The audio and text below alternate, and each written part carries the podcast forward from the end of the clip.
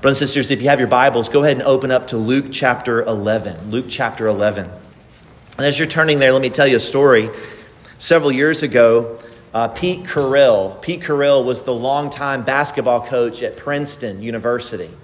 And he had a player on his team, one of his best players, who was not performing well. He wasn't playing well. So he took him off to the side after one practice and said to him, Son, is it ignorance or is it apathy? Is it ignorance or apathy? And the coach or the player looked right at Coach Carril and said, Coach, I don't know and I don't care. Just let that sit for a minute. And as disciples of Jesus, we often fail to grow in our discipleship, and it's often because of ignorance and apathy. It's often because there are many things that we don't know that we need to learn. But there's also a sense that apathy, that we just don't want to grow at times. Take, for example, the discipline of prayer. I, imagine there aren't many of us in this room who would stand up and say that, that your prayer life is exactly where you want it to be. Sometimes we struggle to pray, frankly, because we don't know what to pray. But there's also times when we struggle to pray because, frankly, we don't want to pray. Well, the Lord Jesus is the friend of sinners, and He knows our every weakness. And this morning, in our passage of Scripture in Luke chapter 11, he does something amazing. Jesus not only helps us to know what to pray, because he loves us, he helps us to want to pray. Jesus, not only in our passage of Scripture this morning, gives us a model for prayer, Jesus loves us and gives us motivation for prayer. So, as you open your Bibles to Luke chapter 11, we're going to be looking at verses 1 to 13 this morning. If you're using the Pew Bible, you can find that on page 869. 869. And just before I read the passage, let's just remind ourselves briefly of the context. In chapter 9, verse 51, Jesus begins to go to Jerusalem. And we know what's going to happen when Jesus gets to Jerusalem. Jesus has told us multiple times when he arrives in Jerusalem, he's going to be betrayed, he's going to suffer, he's going to die on the cross for our sins, and he's going to rise three days later for our justification. And on the way to the cross, Jesus teaches the way of the cross, how we are to follow him as his disciples. Last time, you remember Jesus was in Bethany at the house of Martha and Mary. And there we, we were reminded that the one thing that's necessary is to sit at the Savior's feet and to listen to his word. And I hate these chapter divisions. I wish the chapter divisions would go away because the very next thing he tells us, we find the Savior and we get to sit at his feet and listen to the Savior pray. So, let's listen now. And if you're a struggling prayer this morning, trust that many of us are struggling in prayer. If you've ever said, I don't know what to pray, and if you've ever said, I just don't want to pray, well, the Lord Jesus has something to say to you. Let's listen now to God's word.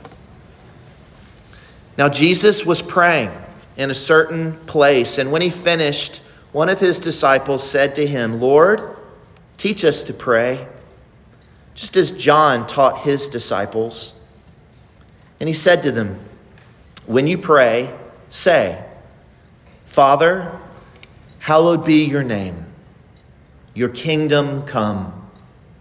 Give us each day our daily bread, and forgive us our sins, for we ourselves forgive everyone who's indebted to us, and lead us not into temptation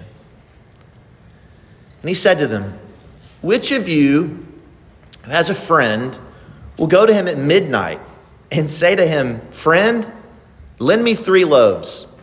For a friend of mine has arrived on a journey, and I have nothing to set before him. And will he answer from within, Do not bother me? The door is now shut, and my children are with me in bed. I cannot get up and give you anything. I tell you, though he will not get up and give him anything because he is his friend, yet because of his impudence, he will rise and give him whatever he needs. And I tell you, ask, and it will be given to you. Seek, and you will find. Knock, and it will be open to you. For everyone who asks receives, and the one who, re- who seeks finds, and to the one who knocks it will be opened. What father among you, if his son asks for a fish, will instead of a fish give him a serpent?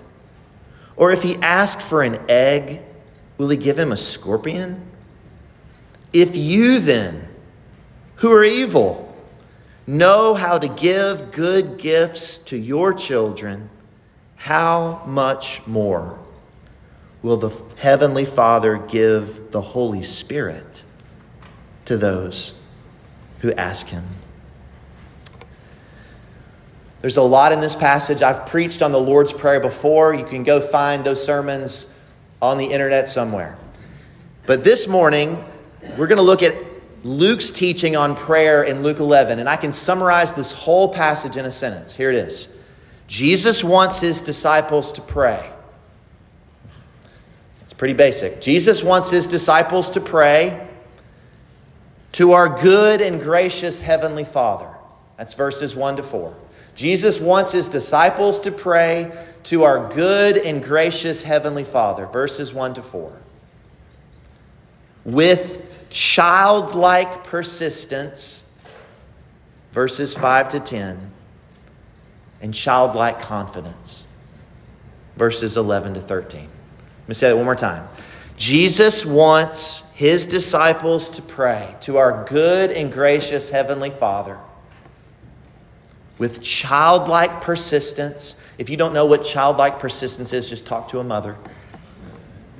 And childlike confidence. And if you're, if you're a note taker, this is a real simple outline. Two points this morning, and then we'll go to the Lord's Supper.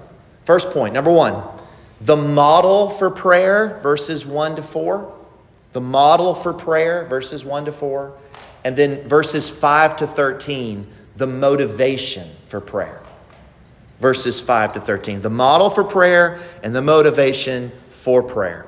Now, Matthew Henry, the great commentator, once said this When God intends great mercy for his people, the first thing he does is to set them a praying.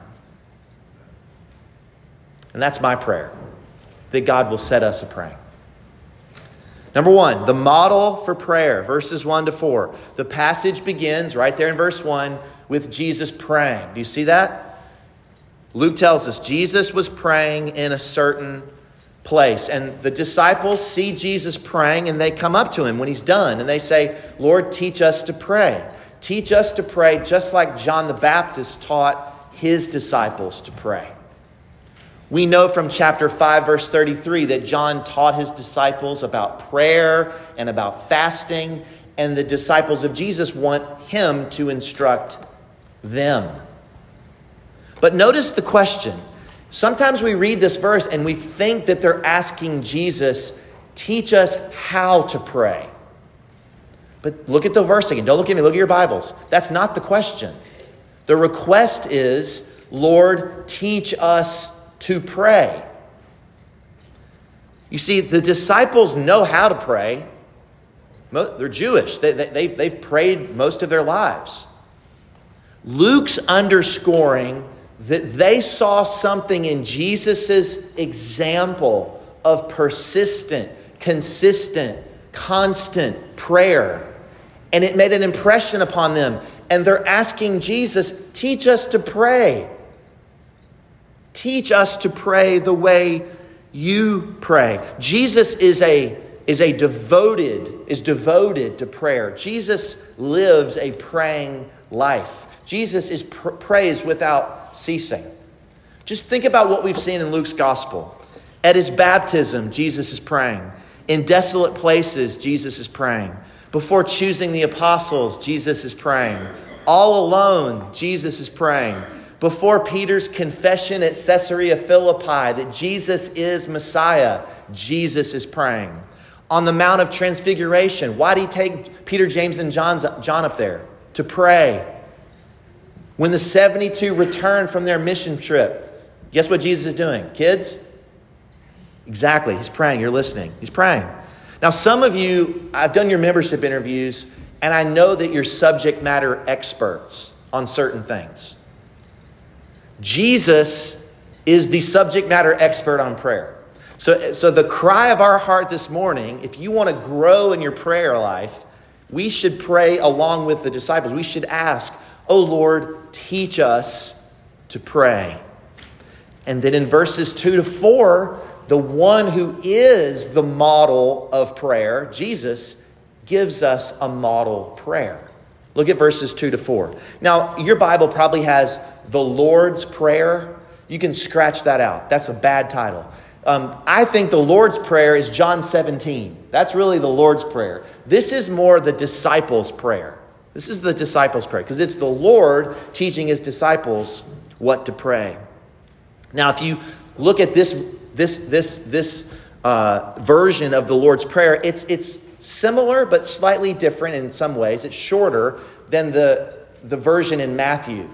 Well, that was a different teaching moment. Jesus probably taught on prayer a lot, but the main substance of this prayer in Luke is similar to the one that Jesus uh, gave in the Sermon on the Mount. I just want you to notice a few things. Notice first the address. Who do we address when we pray? And then after that, we're going to look at the five requests. Okay? Briefly. Number one, Jesus teaches us right there in verse 2 to address our prayers to God the Father. Do you see that? Look at the first word in the prayer. What's the first word? Okay, Marcus is reading it. Anybody else? Father. Or you see that? Father. We are to address our prayers to God the Father. We, we later, Luke, Jesus is going to call the Father, our heavenly Father. Now, in the Old Testament, there occasionally in the Old Testament scriptures, the God of Israel is called the Father of his people. There's a handful of times where that occurs. But Jews in the first century never prayed to the God of Israel, the God of Abraham, by referring to him as Father. It just didn't happen. And what Jesus is doing here is shocking. He is praying to God with a familiar language, familial language, that gives us this idea of the intimacy between the Son of God and God the Father. But what's even more shocking is Jesus says to his disciples, You can share that same intimacy with the Lord. You can call upon the Lord as your Father in heaven. Christians pray to a Father of mercy who sits on a throne of grace. We pray to a Father who cares for us. Remember earlier in Luke chapter 10, Jesus said, No one knows the Father except the Son, and the Son to whom he chooses to reveal him. He just said that in Luke 10.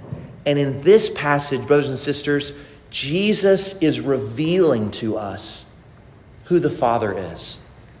He's a good Father, He's a gracious Father, He's a loving Father who delights to hear the prayers of His children. So, in this passage, in this passage, really, everything else that comes after this I'm going to argue, is an explanation, an illustration, an application of that first word in the prayer, Father. I'm going to persuade you of that, Lord willing. It, it, it, listen, if you, if you are not affected, that you can draw near to this God who is your Father and bring your request to Him, you won't grow in prayer. What Jesus is doing in this passage, Jesus is helping us to enjoy the pleasure of being in the Father's presence that Jesus has enjoyed for eternity. It's amazing. One of my favorite Puritans, a guy named Thomas Watson, he said this There is more sweetness in that word, Father, than if we had 10,000 worlds. Your Father, the maker of heaven and earth, invites you into his presence. You can draw near to him in prayer at any time, in any place, and you can bring him any burden and any anxiety and any concern and any need and any request according to his will, and he promises to hear you. That's what Jesus is saying in that word, Father. I love Isaiah 65 24. This is what our Heavenly Father says. It's beautiful. Before they call, I will answer. And while they are yet speaking, I will hear.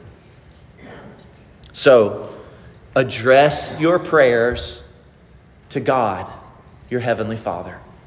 And as you pray to Him, Jesus gives you five requests, which are a kind of framework that should f- structure or model your prayer after. I'm going to briefly mention them. Number one, first thing, ask for your Father's name to be honored. Ask for your Father's name to be honored. Verse 2 Hallowed be your name. That's a prayer asking God's name to be honored, to be revered.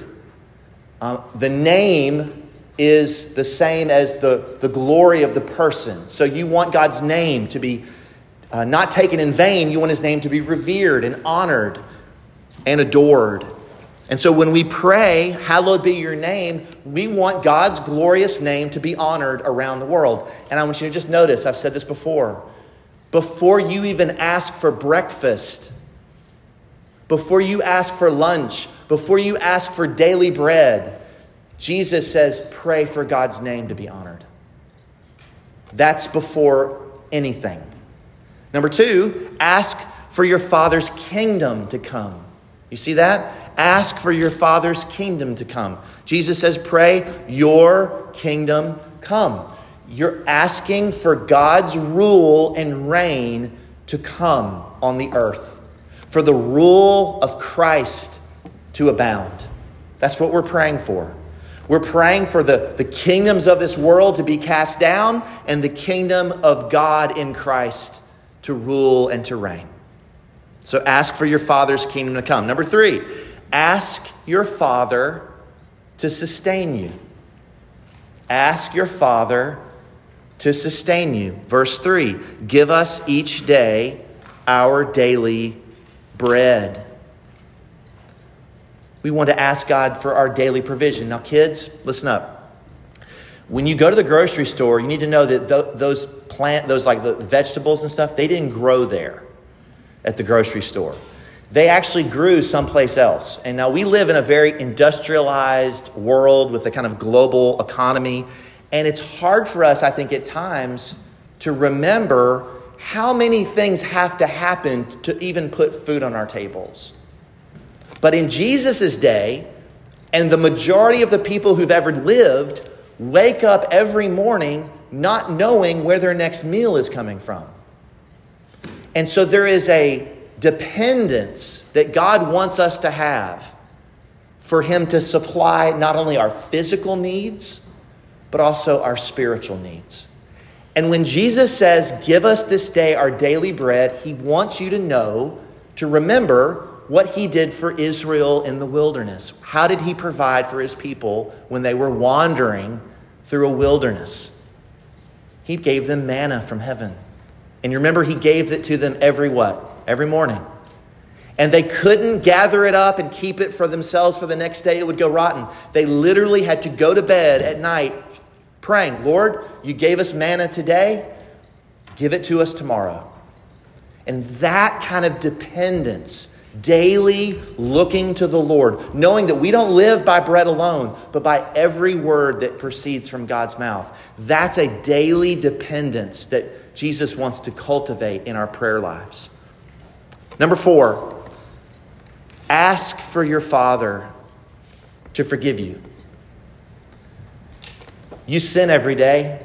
I sin every day. I usually sin before 10 a.m. in the morning, right? You can ask my kids or Allison about that. We need to be forgiven every day, right?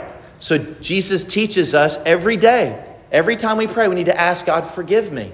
And notice the forgiveness, it's not just a vertical forgiveness.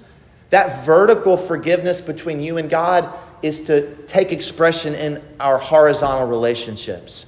As we have been forgiven by God, the basis there is we, are for, we ourselves forgive everyone who is indebted to us, verse 4.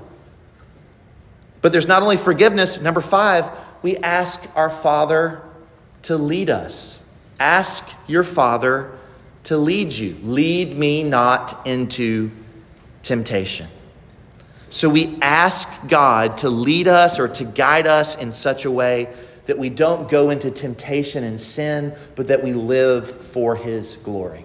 So I want you to just summarize this. This is what Jesus is saying. In, in, in, a few verses, Jesus is saying this. It's amazing.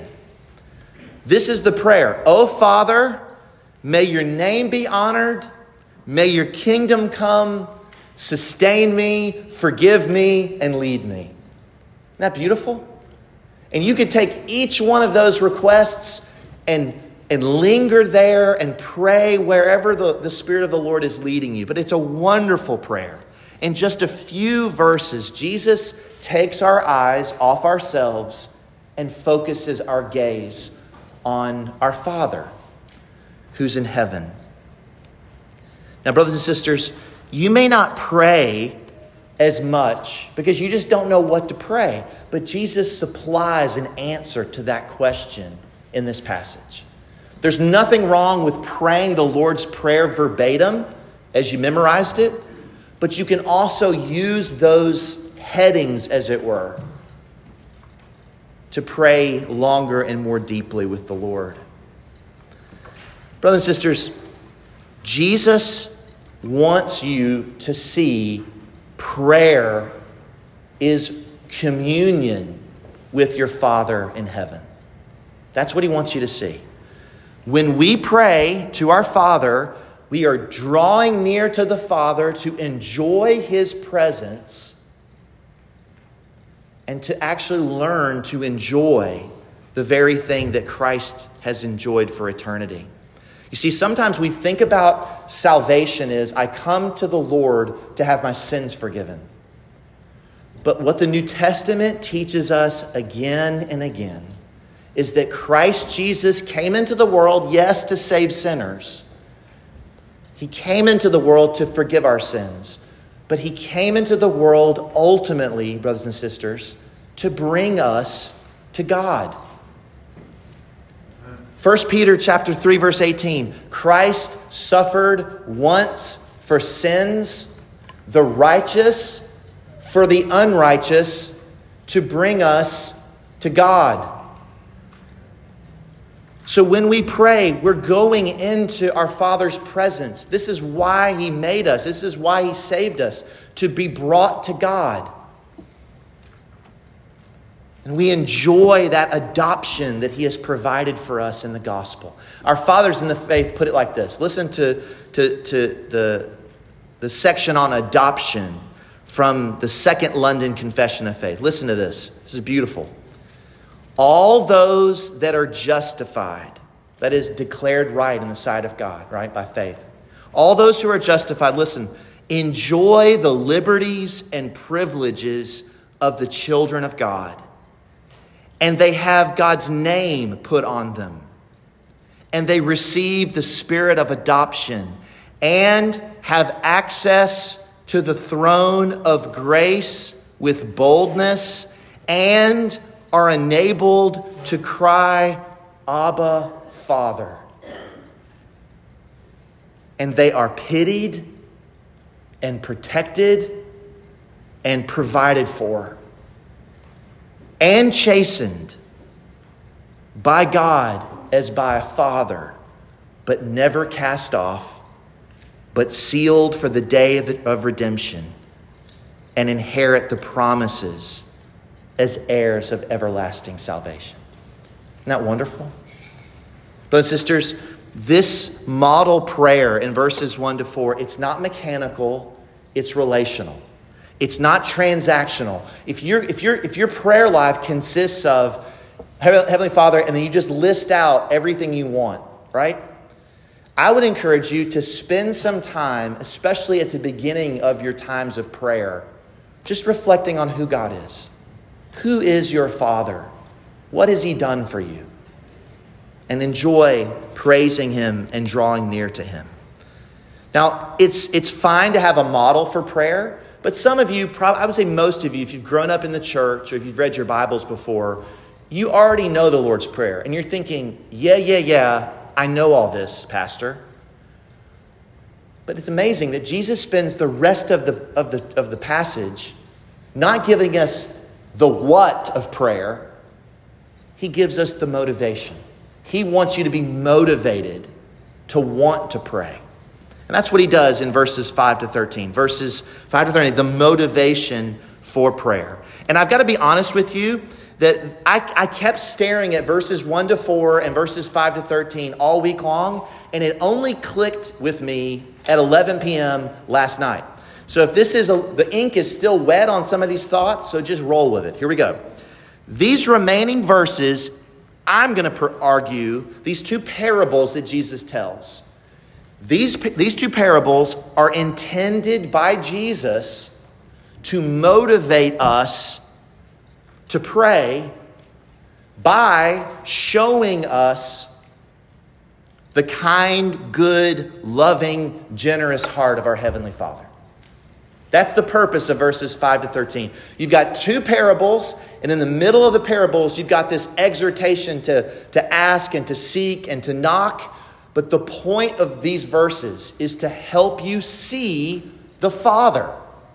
They're, they're, they're an ex, exploration of who is the Father, who is the one you have access to.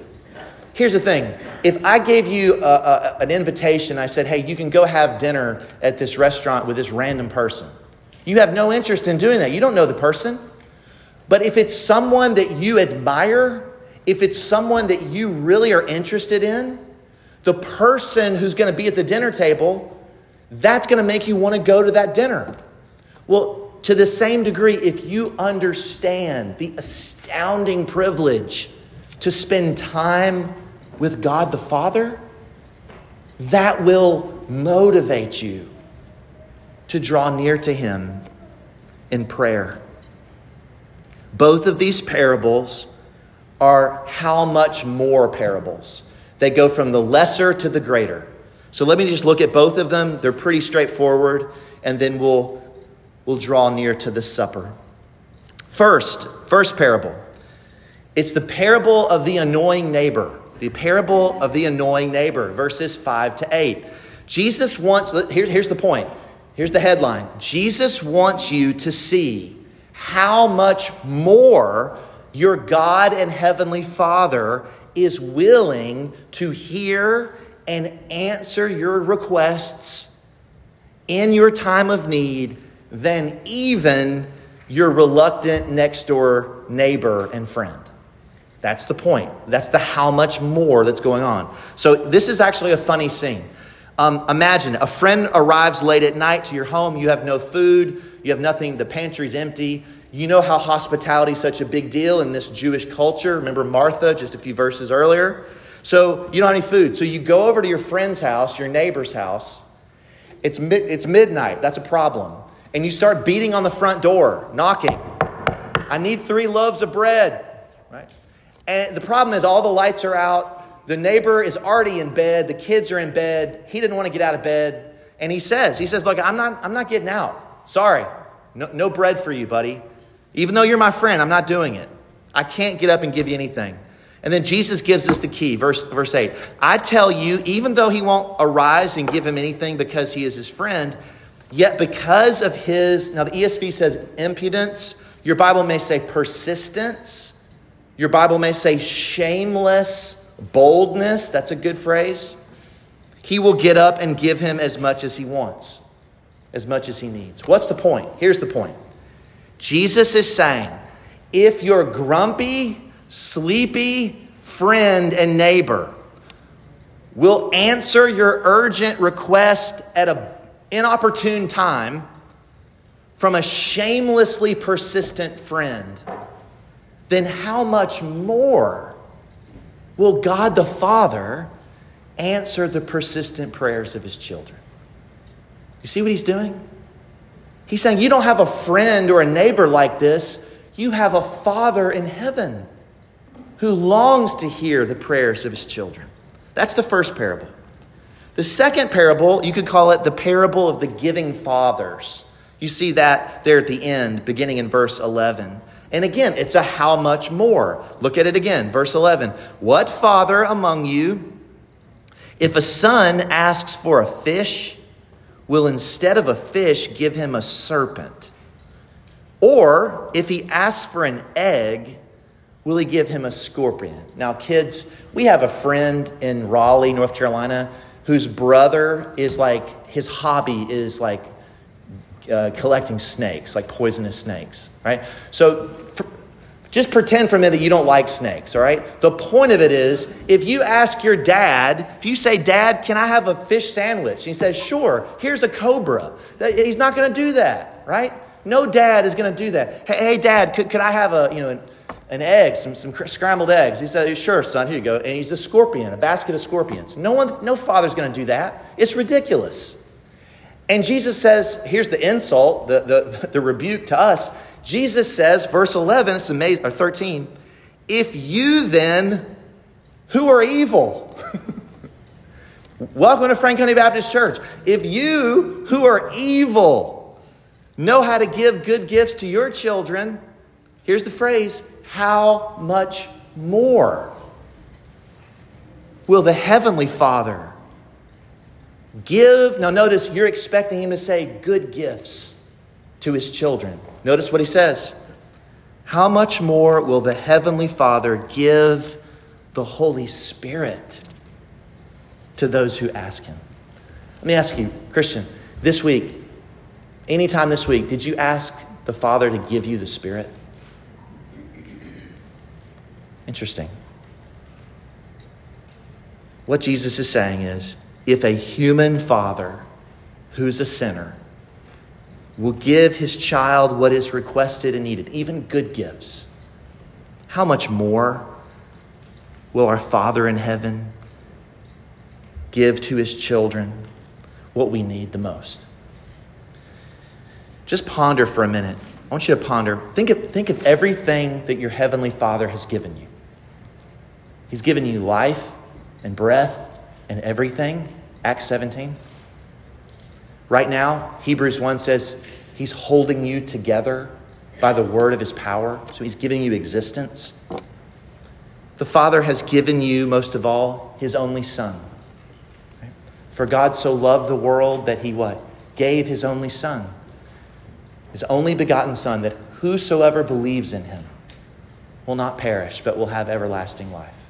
Amen. What else has God given? He's given you new life. He's caused you to be born again. He's given you His Holy Spirit. He's given you every spiritual blessing in the heavenly places. It's amazing.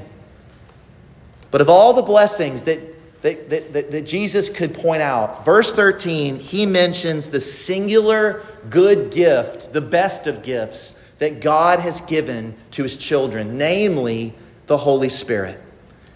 Because if you have the Holy Spirit, you get all those other blessings. You see?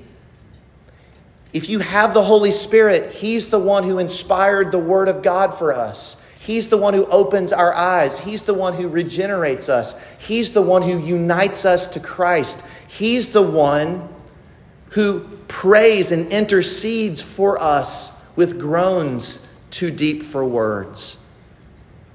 I love when Jesus was about to leave his disciples on the night he was betrayed. They're upset, they're concerned, and Jesus says, I'm not going to leave you as orphans in this world. I'm not leaving you alone.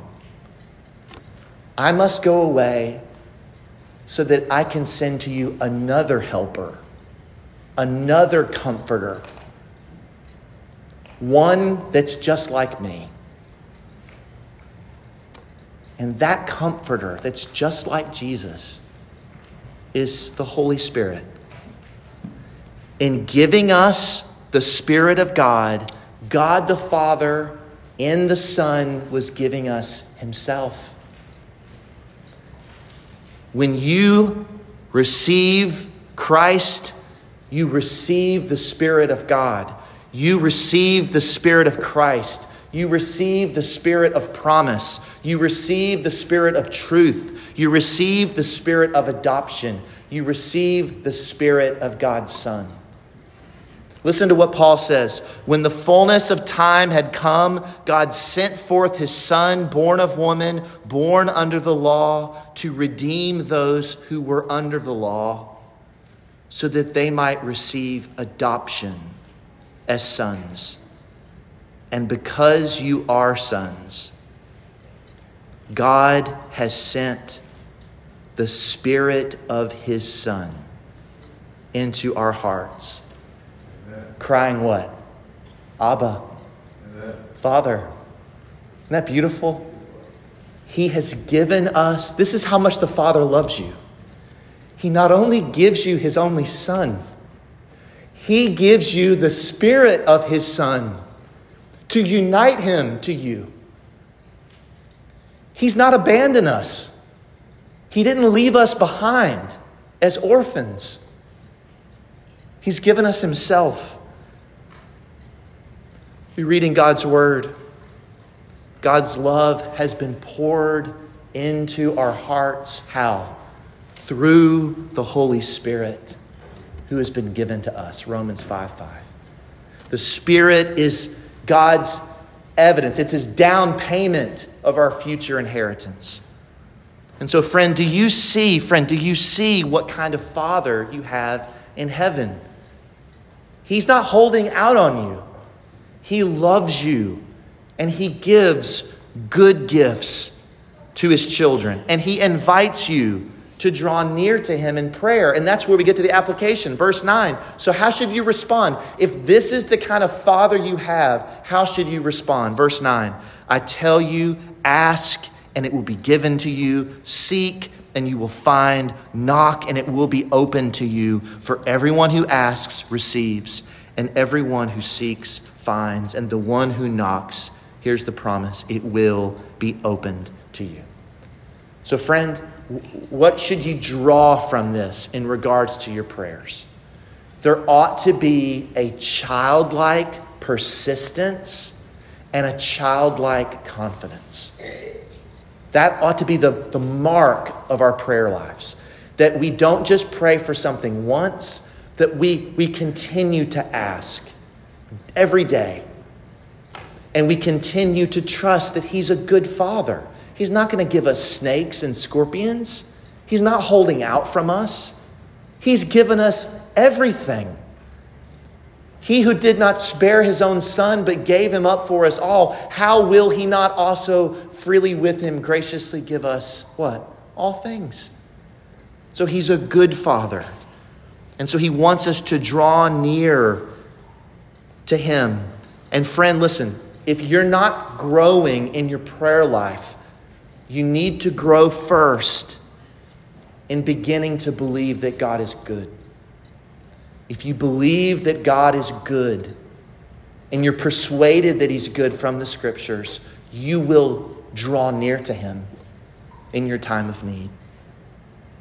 As we close, I want to just highlight a few things, especially for those of us here who may not be Christians. I want you to just, as we go to the table together, I want us to think about for a minute as we close just how prayer mirrors the gospel. You may not have ever thought of this before. Prayer mirrors the gospel. When we pray, we're putting on public display that we're weak and that God is mighty. Prayer is for the weak, and the gospel is good news for the weak. For while we were still weak, at the right time, Christ died for us. He died for the ungodly. Prayer is something that is practiced by faith, and the gospel is a message that's received in the empty hands of faith. For by grace you have been saved through faith, and that is the not of your own doing, it's the gift of God, so that no one may boast. Prayer is grounded on the love and mercy and grace of God. And the gospel itself is grounded upon the mercy, love, and grace of God. Last one prayer is the privilege of calling upon the name of the Lord. You realize that? The very first reference to prayer in the Bible, it's called calling upon the name of the Lord. And in the gospel, in the gospel, it's the good news that the Lord knows your name and he calls you his child. See what kind of love the Father has given to us that we should be called children of God. And so we are. Friend, if you don't know the Lord Jesus Christ, you can pray to him. You can pray to him right now. You can call out to him for forgiveness and mercy. You can confess your sins to him. He's a friend of sinners. And he promises that if you confess with your mouth and believe in your heart that Jesus Christ is who he said he is, the one who came and suffered and died and rose again for our sins, for our justification, he promises to save you.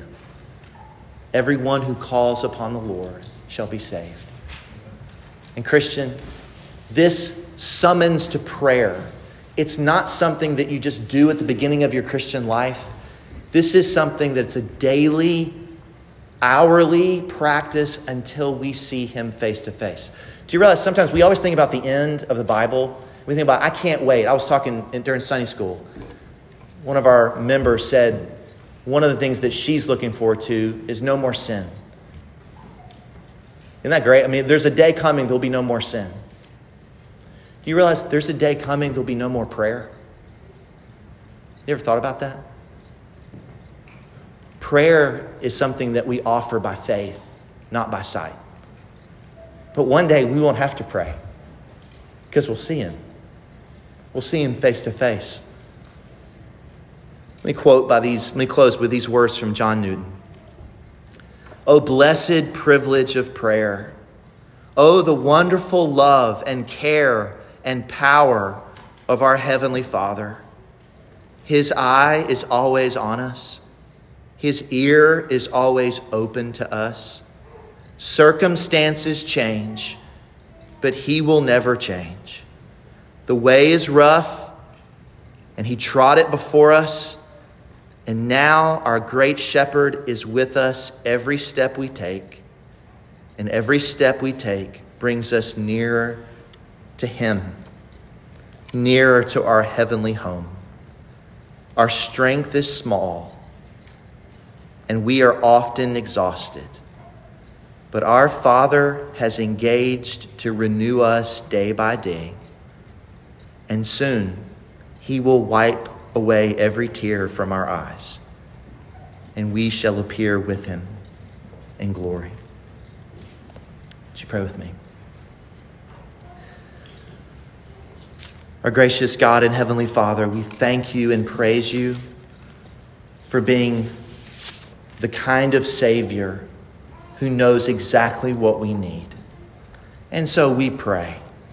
We pray that those of us who know how to pray would be motivated to pray, that we would see it not just as a, a discipline and a duty, but that we would see that it is a delight to draw near to the throne of grace and to spend time with our Heavenly Father who loves us and who cares for us.